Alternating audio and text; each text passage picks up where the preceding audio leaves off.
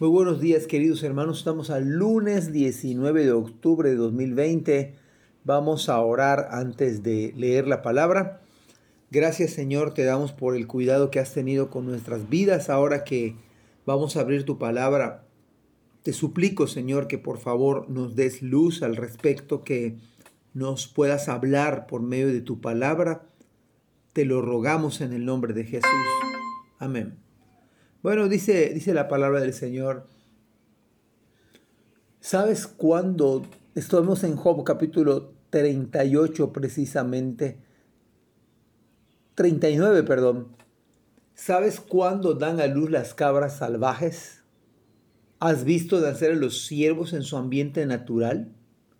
¿Sabes cuántos meses llevan a las crías en su vientre? ¿Eres consciente del momento de parto?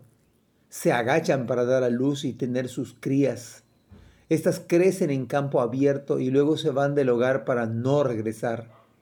¿Quién le da libertad al burro salvaje? ¿Quién desató sus cuerdas? Yo lo puse en el desierto. Su hogar es la tierra baldía. Detesta el ruido de la ciudad y no tiene arreglo, arriero que le grite. Entre las preguntas que vemos esta mañana que evidentemente no hay respuesta alguna que tengamos y le contestemos al Señor.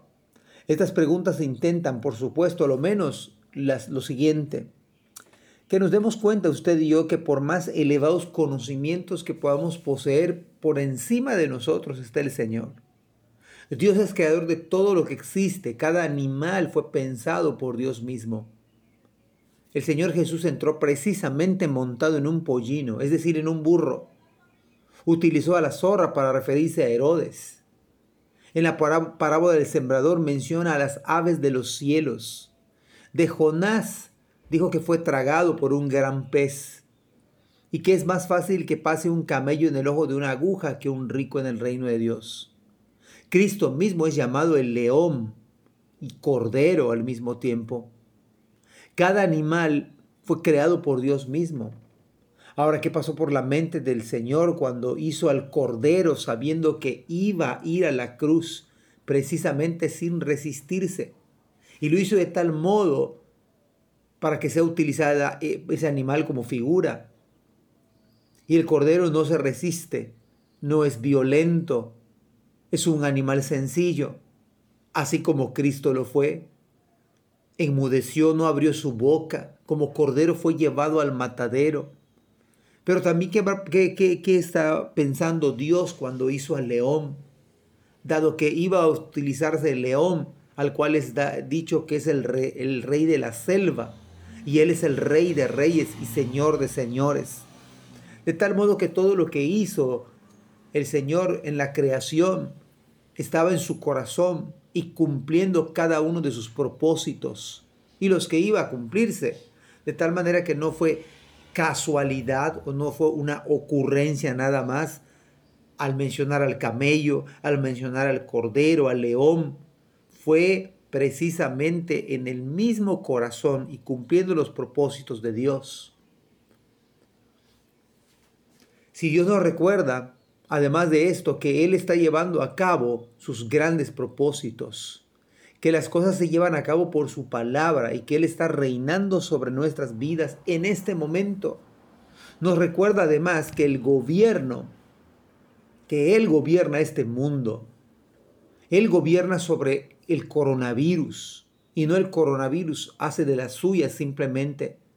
Nos hace recordar que nuestro futuro está en sus manos y que no me debo preocupar literalmente por el mañana. Esto no significa que yo sea irresponsable, pero no me debo afanar y que no cumpla con mis responsabilidades personales.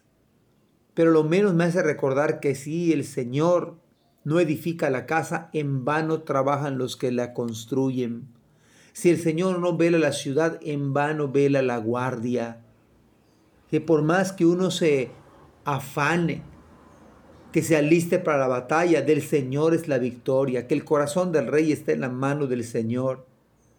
Por lo tanto, confiemos nuestras vidas en, en, el omnipotente Dios, en el que hizo absolutamente todo.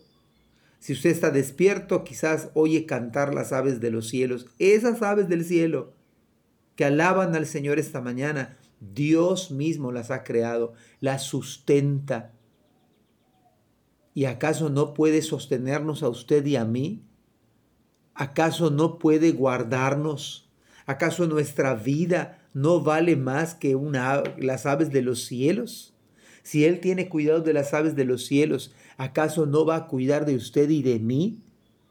Si Él cuida del huérfano, de la viuda, ¿acaso no va a cuidar de nosotros? ¿Que nosotros no confiamos en que Él tiene el gobierno total?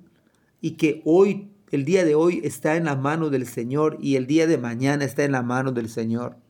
Confiemos en el Señor. Abracemos su palabra. Dejemos rendir nuestras cargas a Él, echemos nuestra ansiedad sobre Él. Vengamos esta mañana con plena confianza, acerquémonos al trono de su gracia y pongamos toda nuestra ansiedad. Esperemos en Dios que su palabra nos aliente, nos anime, haga que nuestra fe aumente.